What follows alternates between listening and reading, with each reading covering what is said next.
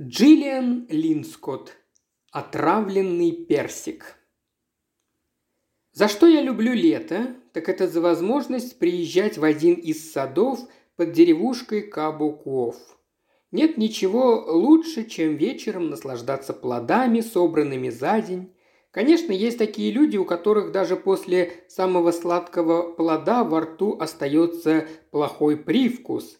В данной истории семейство Велленсов – откроет это для себя самым неожиданным образом. Нужно особенно внимательно следить за тем, чтобы не придавить или не ударить побег. Порезы, оставленные ножом, заживают быстро, но ушибы зачастую оказываются неизлечимы. Ежемесячник садовода. Выпуск «Персик». Джордж У. Джонсон и Р. Эрингтон. Октябрь 1847 год. Ветки подрезали в январе. В персиковой оранжерее садовники отвязали ветки от проволоки, укрепленной на выбеленной стене, и расправили их с такой осторожностью, будто в руках у них была паутина.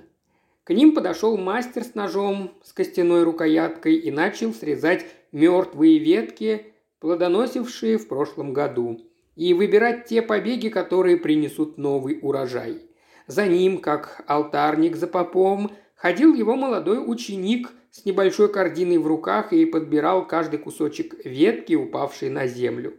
Было произнесено всего несколько слов, а больше и не требовалось. За 80 лет, прошедшие с того времени, когда персиковую оранжерею построил дед его нынешнего владельца, этот ритуал не изменился и повторялся каждую зиму.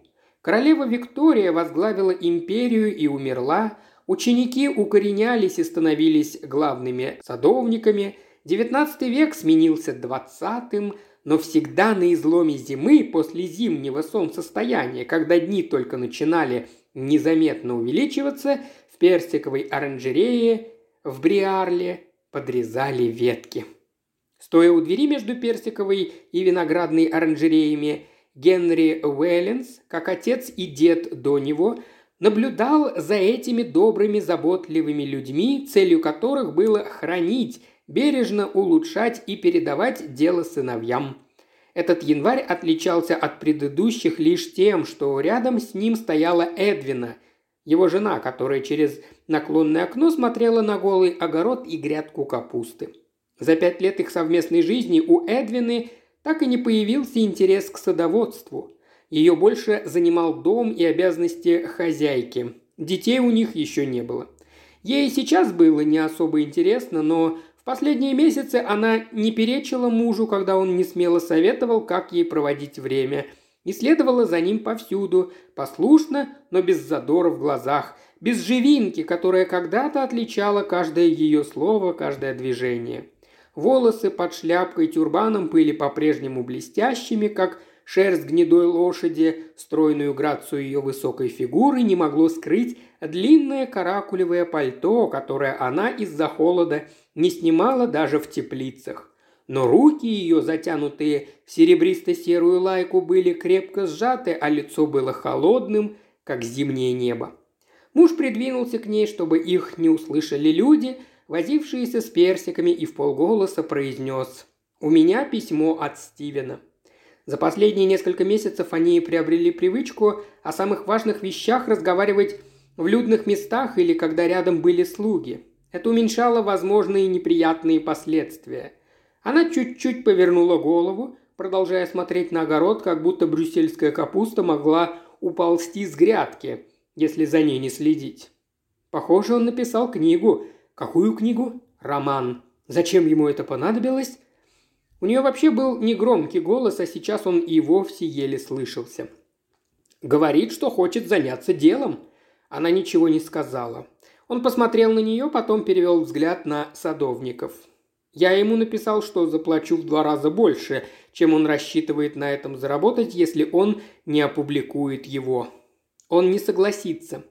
Произнесла она это с холодной уверенностью – они еще какое-то время постояли, потом он подал ей руку, и они пошли через стеклянные галереи виноградной оранжереи и через пустую арбузную теплицу, вычищенную до блеска на зиму.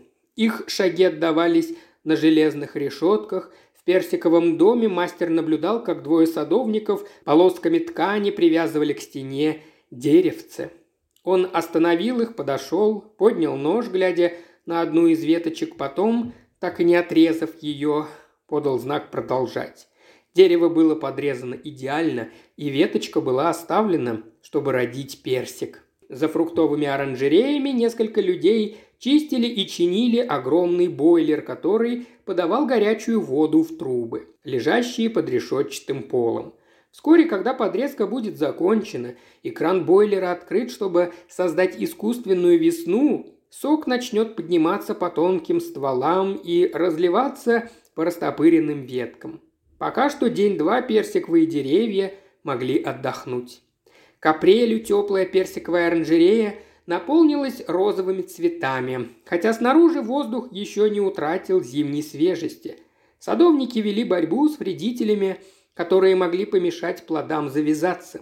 Ученик ходил с латунным опрыскивателем вдоль деревьев, брызгая на листья табачной водой, чтобы сократить количество тли. Один из садовников кистью мазал смесью серы с жидким мылом каждый узел, каждую трещинку, чтобы убить яйца красных пауков, и не забывал присматривать за учеником. «Эй, аккуратнее с этой штуковиной, ты только что чуть ветку не отломал». Вообще-то секундная неосторожность ученика не потревожила даже листика на деревце, и внимание садовника было не полностью поглощено борьбой с паучьими яйцами и тлей. В то время происходили такие события, о которых знали даже ученики и волны, зародившиеся в хозяйских комнатах, распространились через слуг вниз до кухонь, а оттуда через посудомойщиц достигли садовников, которые приносили в дом корзины с овощами.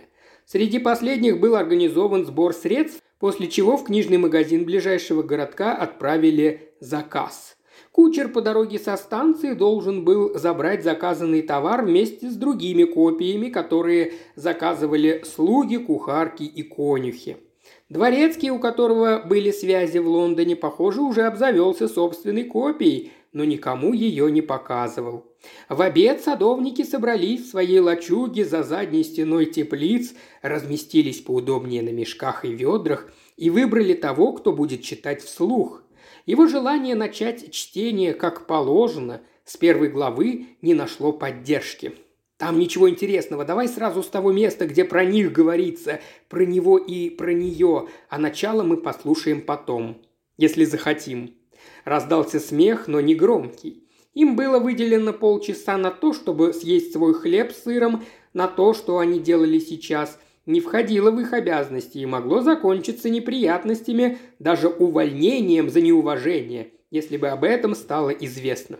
Дверь захлопнули перед носом любопытных учеников, но от мастера или старшего садовника она их не защитила бы. Чтец с жалобным голосом поинтересовался, как ему определить, где в книге начинается самое интересное. Тут нету комментариев на полях, как в Библии – я слышал это в десятой главе. Чтец пошуршал страницами, прочитал про себя начало главы и присвистнул. Тут же несколько голосов велели ему не валять дурака и начинать читать вслух. Тут она зовет его к себе, чтобы голову ему намылить за то, что он с одной служанкой сошелся. Там так и написано «сошелся». Ну давай, читай уже. Теперь, когда дошло до самого интересного, все они почувствовали некоторую неловкость. Тот, кому доверили книгу, принялся читать торопливым полушепотом, и им пришлось тянуть вперед головы, чтобы расслышать.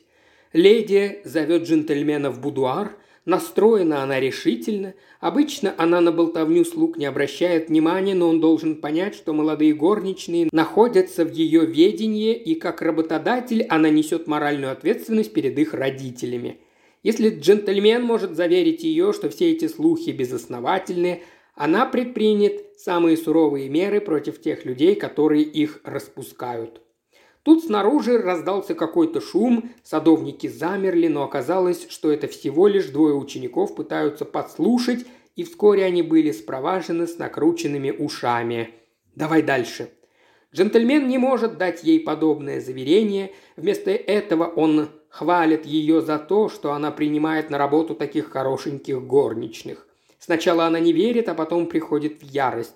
Он сохраняет спокойствие, потом спрашивает ее, не ревнует ли она. Дама выходит из себя и даже пытается ударить его. Он хватает ее за руку, она падает на диван и устремляет на него черные горящие глаза. Он стоит над ней и смотрит на нее с хищной улыбкой. А что дальше-то? Ничего, это конец главы.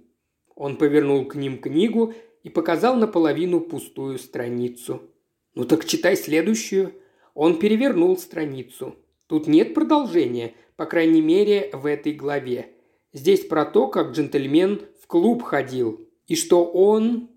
Неожиданно резко распахнулась дверь лачуги. Почти весь дверной проем загораживала квадратная фигура в котелке. Это был сам главный садовник, которому уволить их всех было не труднее, чем уховертку раздавить. «Вы чем это тут занимаетесь? Вы уже час тут торчите!» Потом он увидел книгу и вырвал ее из рук чтеца. «Постыдились бы! Я вам покажу, где место для этой грязи!» Садовники с виноватыми лицами прошли следом за ним через двор. За этим шествием из-за сарая наблюдали двое учеников. К бочке с жидкими удобрениями, коровьим навозом в дождевой воде. Он кивнул одному из садовников, чтобы тот снял крышку, бросил в бочку книгу и дождался, пока та погрузится в вязкие глубины. Еще один кивок, и крышка вернулась на место. «Если я увижу, что у меня в саду кто-нибудь держит в руках эту гадость, если я услышу, что кто-нибудь хотя бы упоминает ее или мне покажется, что кто-то о ней думает, этот человек прямым ходом отправится искать новое место без характеристики, а теперь идите и займитесь делом». Повесив головы, они разошлись, двое направились к оранжереям. А он все-таки в одном месте ошибся. Сказать где? Где? Когда написал, что у нее черные глаза. На самом деле они у нее карие. Они рассмеялись, но приумолкли, когда увидели Хопса, мастера, который дожидался их. Поднять на него глаза они не осмелились. Ни персик, ни нектарин не вызревает полностью, если недополучает солнечного света во время созревания почек. Энциклопедия садовода. Дж.С. Лоуден, 1835 год. К концу июня персики почти созрели. За деревьями наблюдали и ухаживали с того времени, когда среди лепестков сформировались маленькие зеленые шишечки – Каждый день они подвергались тщательнейшему осмотру и отбору, пока на каждой ветке не осталось всего лишь по одному плоду. Теперь все ждали окончательного созревания. Опасаясь, что летнее солнце окажется слишком жарким и сожжет их через стеклянный потолок, Хопс каждое утро приходил в оранжерею, становился между аккуратными рядами деревьев, Поднимал голову, какое-то время смотрел наверх, а потом тихо, как в церкви, говорил несколько слов ученику. Ученик брался за колесо и открывал ряды вентиляционных окон, медленно, дюйм за дюймом, пока они не оказывались под нужным углом, чтобы обеспечить мягкую циркуляцию воздуха. И это повторялось каждые несколько часов, пока поднималось солнце. Как только открывались окна в персиковой оранжерее, проводилась уборка не менее тщательная, чем в гостиной. С дорожки сметали каждый комок песка, каждое дерево, придирчиво проверяли на мельчайшие признаки наличия вредителей, ибо в то время сезон был в разгаре, и персики, можно сказать, вышли в общество. Поместье Бриарли было знаменито своими фруктовыми оранжереями, и прогулка между завтраком и обедом вдоль зеленых рядов с налитыми гроздями винограда, под зелеными и желтыми фруктами, висящими в густой тени листвы, для гостей была почти обязательна. Вообще-то в том сезоне в Бриарле гостей почти не видели, но оранжереи, как всегда, были готовы к их встрече. Сегодня утром Генри Веллинс пришел в оранжерею один. Вернее сказать, его челядь держалась за ним на почтительном расстоянии. Сначала главный садовник, потом мастер Хопс, потом двое садовников, отвечавших за фруктовые деревья. Время от времени Генри останавливался, ощупывал и нюхал дыню, трогал виноградинку. Когда это случалось, главный садовник подходил к нему, и они обменивались несколькими серьезными словами. Процессия медленно дошла до персиковой оранжереи и остановилась между двумя рядами деревьев. Почти созрели, верно? Главный садовник движением головы подозвал Хопса. То, что главный садовник позволял Хопсу отвечать на вопросы хозяина напрямую, говорило о том, что он уважает его как специалиста. Хопс был в темном костюме, в шляпе, по случаю официального визита без садовничьего фартука. В падавшей на него зеленой тени поблескивала цепочка для часов. «Ранний Хейла должен созреть к понедельнику, сэр, а ранний Беатрис почти сразу после него. Потом пойдут Риверс и Миньон. Превосходно. Будем ждать». Отец и дед Генри тоже когда-то стояли на том же самом месте и произносили почти те же слова. Разница была лишь в сухости голоса, как будто все то, чего он собирался ждать, уже осталось в прошлом. Потом он с усилием произнес. «Вы проследите, чтобы к концу второй недели у нас был хороший урожай, у нас будет много гостей, полный дом».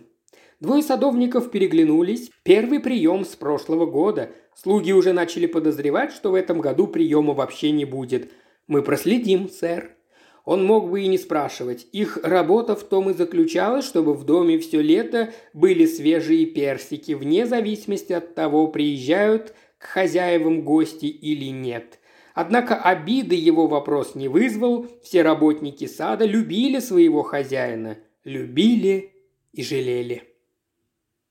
Сетки совершенно бесполезны для защиты от ос и прочих насекомых, поскольку они садятся на внешнюю сторону и, сложив крылья, свободно пролезают даже через мельчайшие ячейки. Энциклопедия садовода. Через стеклянные галереи со стороны дома послышался звук торопливых шагов. Шаги были слишком легкие и быстрые для садовника и слишком уверенные для горничной. Мужчина замер. «Генри!» – раздался голос его жены, дрожащий от едва сдерживаемой паники. Он встретил ее у двери. «Тебе письмо. Только что принесли».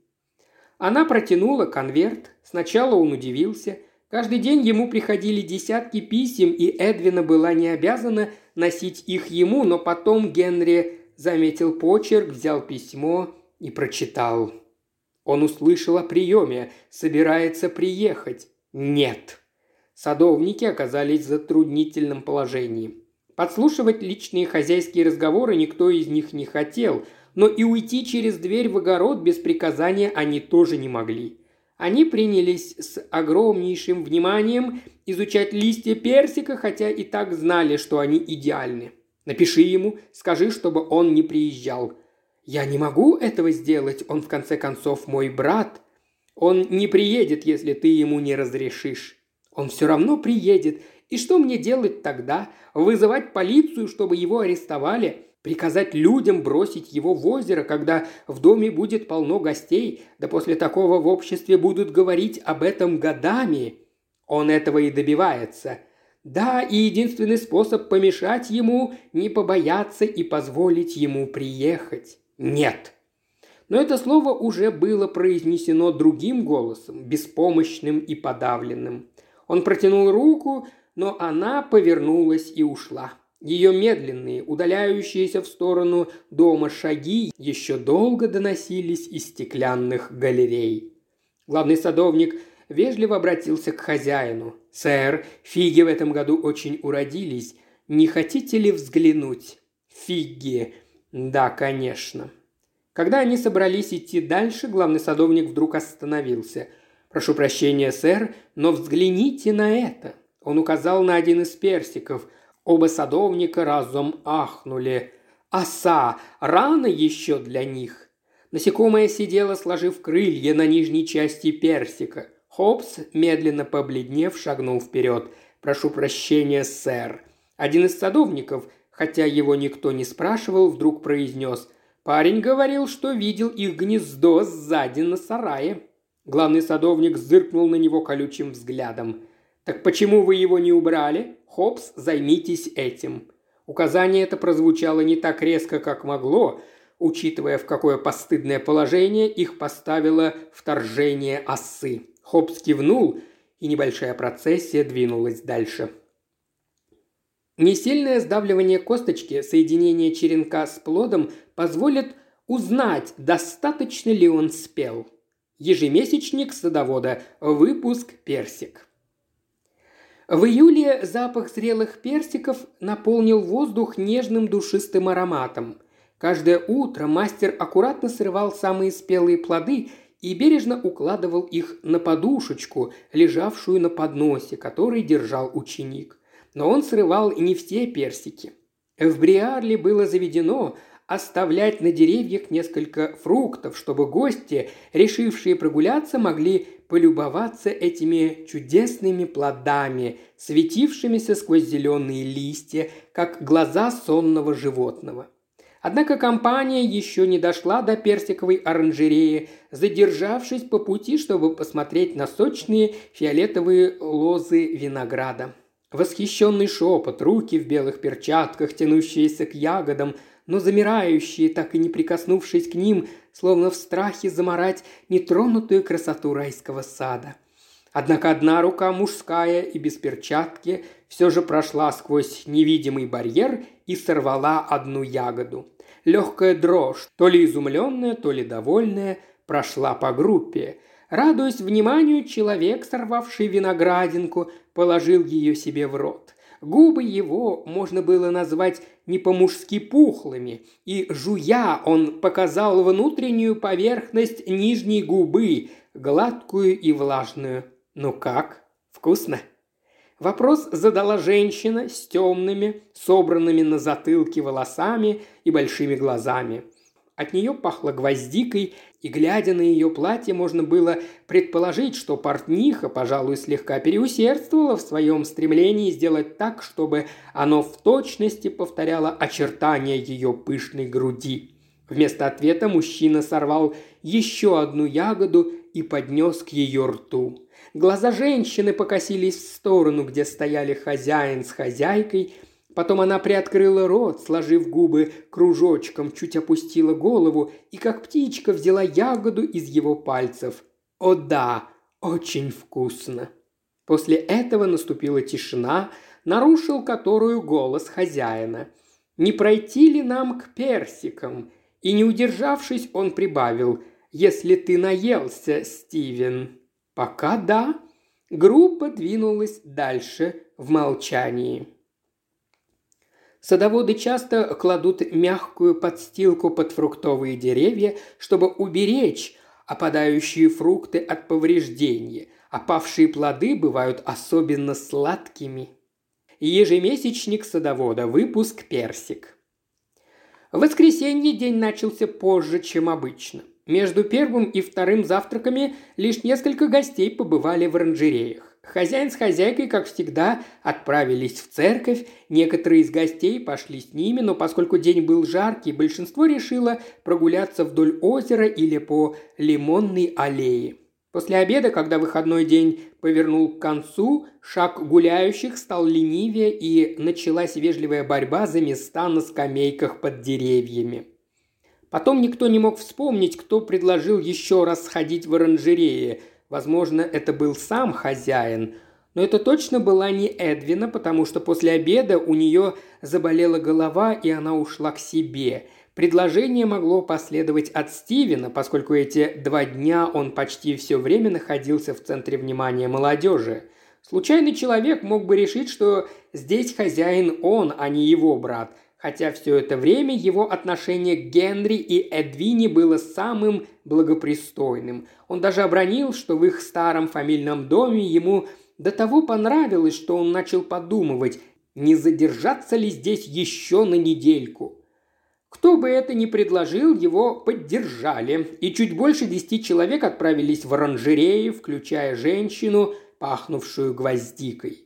Некоторые из гостей постарше отметили про себя, что для женщины, чей муж работал за границей в течение этих двух дней, она уж слишком часто оказывалась рядом со Стивеном. Поздно вечером несколько мужчин, отдыхая в бильярдной после изрядной порции портвейна, обменялись шутками насчет того, что Стивен собирает материал для нового романа за спиной Генри. Еще одна ночь, и в понедельник утром он уедет. Мужчины в бильярдной даже сделали ставки. Солнцем, еда и вино развеяли некоторые присущий прогулкам по оранжереям оттенок торжественности. Стивен был весел, безудержен и бегал по напоенным фруктовыми запахами дорожкам, как большой ребенок, которому хочется все увидеть, потрогать, попробовать. Его настроение передалось молодежи. У женщины, которая съела виноградинку, появились соперницы, потому что теперь уже никто не боялся прикасаться к плодам, срывать их и есть. Со стебля была сорвана дыня, и ею стали перебрасываться, как мечом, пока желтая мякоть и семечки не разлетелись по красным плиткам пола. Генри наблюдал за этим безучастно. Также безучастно наблюдал за этим и стоявший в десяти ярдах от них главный садовник. Развеселившаяся компания смеялась, бегала по виноградной оранжерее и обрывала виноград, оставляя кисти с голыми черенками и обрывками фиолетовой кожуры. Войдя в тенистую зеленую персиковую оранжерею, они увидели работавшего там Хопса, и на какой-то миг показалось, что он, защищая заветные персики, готов проявить грубость по отношению к гостям хозяина, хотя это, разумеется, стоило бы ему места. Увидев приближающуюся компанию, он даже встал у них на пути, но когда встретился взглядом с главным садовником, неохотно отпустил в сторону. Однако этот намек на противостояние, похоже, только раззадорил Стивена. Он предложил одной женщине съесть персик, не срывая. Та потянулась губами к спелому, сочному, красно-золотому фрукту – Хопс шагнул к ней, возможно, для того, чтобы сорвать плод и вручить ей с почтением, приличествующим этой даме и прекрасному фрукту. Главный садовник не на шутку встревожился, предвидя возможное нарушение этикета, и хотел было его остановить, но женщина в последнюю секунду со смехом отвернулась от персика. «Это невозможно, он упадет», Возможно, просто для этого нужно, чтобы рот был сухим. Вот смотрите. В полной тишине, под взглядами всей компании, Стивен подошел к самому крупному персику. Он висел очень удобно, на уровне его подбородка, выступая из листвы. Стивен немного согнул колени и запрокинул голову так, чтобы фрукт оказался прямо на его губах. Зубы сомкнулись на персике. Сок потек по подбородку и стал капать на лацкан его белого пиджака. Какая-то женщина коротко вскрикнула, но на нее тут же зашикали. Персик зашатался, закрутился на черенке, но не сорвался. Шейные мышцы Стивена напряглись, и он откусил еще один кусок больше предыдущего – Потом раздался какой-то негромкий треск, и он начал заваливаться на спину с персиком в зубах. На этот раз раздалось несколько вскриков, но никто не стал шикать, поскольку Стивен стоял, запрокинув голову. Падая, он с такой силой ударился о железную решетку, что содрогнулся, наверное, каждый листик в оранжерее. Раздались крики – он задыхается. Господи, боже мой, да уберите же это у него изо рта. Воздух, нужен воздух. Выведите женщин. Тут есть врач. Генри уже подбежал к Стивену вместе с главным садовником и мастером. Они перевернули его и вырвали из зубов перстик. Искаженное лицо говорило о том, что он задохнулся от того, как ударился головой, но поскольку два раза умереть он не мог, это не имело значения. Генри быстро поднялся, закашлявшись, и попятился к стене.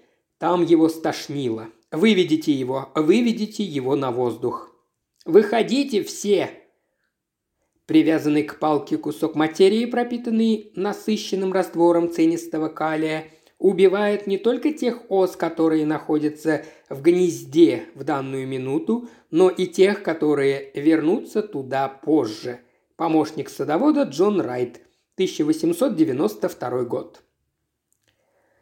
Пока дожидались врача, начали возникать первые подозрения, причиной которых был главным образом запах. Кроме Генри, еще несколько человек кашляли, выходя из оранжереи. Одна из женщин лишилась чувств, и ее пришлось приводить в себя. Когда Генри и большая часть компании направлялись домой, главный садовник Хопс и несколько мужчин из гостей накрыли тело чистыми мешками. После этого они вышли в виноградную оранжерею и плотно притворили за собой дверь. Отойдя в дальний конец оранжереи, гости закурили, а садовники встали чуть в стороне от них. Когда, наконец, прибыл врач, они последовали за ним, но подходить к телу не стали, хотя к этому времени запах почти выветрился. Врач откинул мешок с мертвого лица. «Так что, вы говорите, случилось?» Он ел персик и подавился. Врач наскоро осмотрел тело, потом велел снова накрыть, но не трогать его, пока не приедет полиция. Врач этот, добросовестный шотландец, появился в деревне довольно недавно. Старый доктор, наверное, проявил бы больше такта. Вывод из этого был один, и никто его не подвергал сомнению. Стивен Велленс получил по заслугам. Если ты совращаешь служанку брата, потом его жену и в погоне за прибылью рассказываешь об этом всему свету, нечего жаловаться, если в твоем персике окажется полно цианида.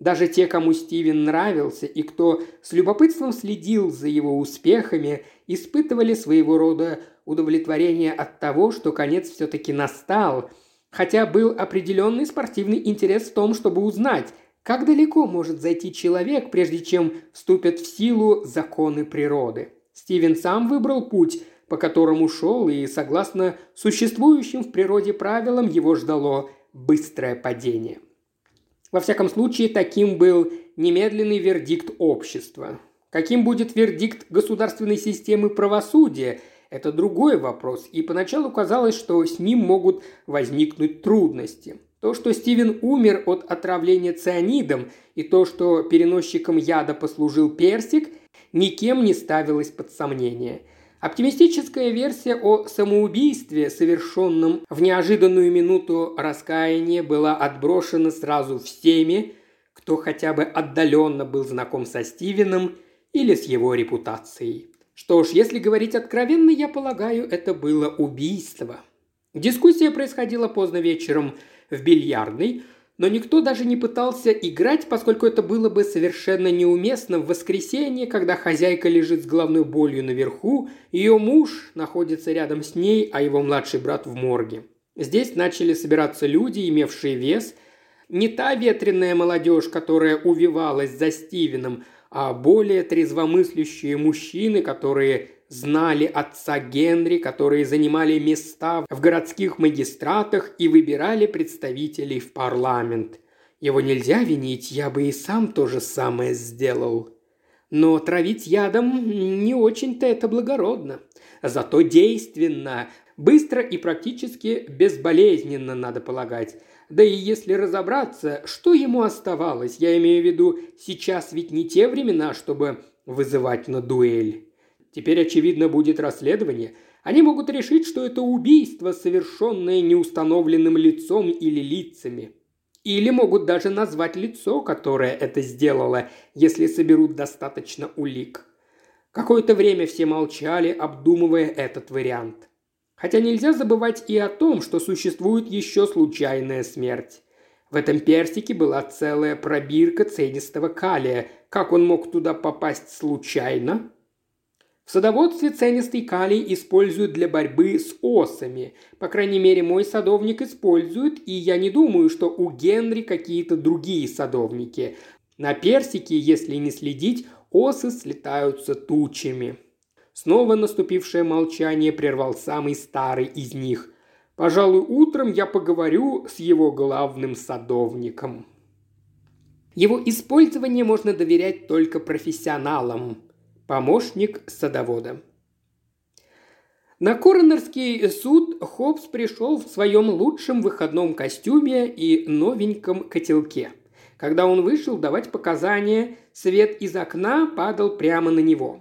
К этому времени суд уже выслушал брата покойного, двух врачей, полицейского и главного садовника, который отчетливо помнил, что велел мастеру разобраться с появившимися в персиковой оранжерее осами – Коронер с сочувствием отнесся к горю брата, а с врачами и главным садовником был деловит.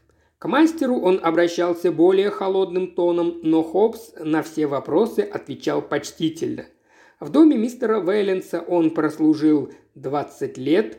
Да, он использовал ценистый калий, когда травил ос в гнезде. В сарае у них специально для этого хранится банка. Нет, он не знал, что яд может попасть в персик. Да, его предупреждали, что с этим веществом нужно быть осторожнее, и он знал, что оно ядовито. Если некоторое количество яда попало с его садовых перчаток или какого-то инструмента на фрукт, то это могло произойти только в результате небрежности. Мог ли он назвать какой-нибудь другой способ, как это могло произойти? Нет, сэр, никакого другого способа он не представляет. В зале суда послышались шуршания и вздохи, как будто зашумели тяжелые листья под порывом ветра. Коронер выдержал паузу, давая присутствующим осознать всю значимость этого ответа. После чего обратился к другой стороне дела. Врач, констатировавший смерть, и полицейский обнаружили на персике крошечные осколки стекла. Его положили на пол, сэр, когда один из джентльменов вынул его изо рта покойного. Вы предполагаете, что именно тогда на него попало стекло? Да, сэр. Вы часто оставляете осколки стекла на полу в оранжереях вашего хозяина? Не часто, сэр. И все же стекло оказалось там. Следует ли полагать, что это еще один пример небрежности? Хоббс не сразу понял, что должен ответить на этот вопрос. «Да, сэр», – произнес он все тем же почтительным тоном. Наконец ему позволили занять свое место. Главный садовник, который и упавшему лепестку цветка не позволял задержаться на полу оранжерей больше секунды, слушал ответы мастера, глядя прямо перед собой застывшим лицом. В заключительной речи Коронер рассказал несколько резких слов по поводу халатности лиц, которым по роду деятельности следовало быть более внимательными. Хопс выслушал их, низко опустив голову, надлежащим на коленях котелком. Суд принял решение считать смерть результатом несчастного случая. У здания суда один из друзей Генри Велленса подошел к Хопсу, который стоял в одиночестве среди разъезжающихся машин и экипажей. «Что ж, Хопс, хорошо то, что хорошо кончается. Да, сэр!» Мистер Вэлленс, кажется, не собирается вас увольнять. Нет, сэр. Это очень великодушно с его стороны. Я уверен, вы ему очень признательны. Да, сэр.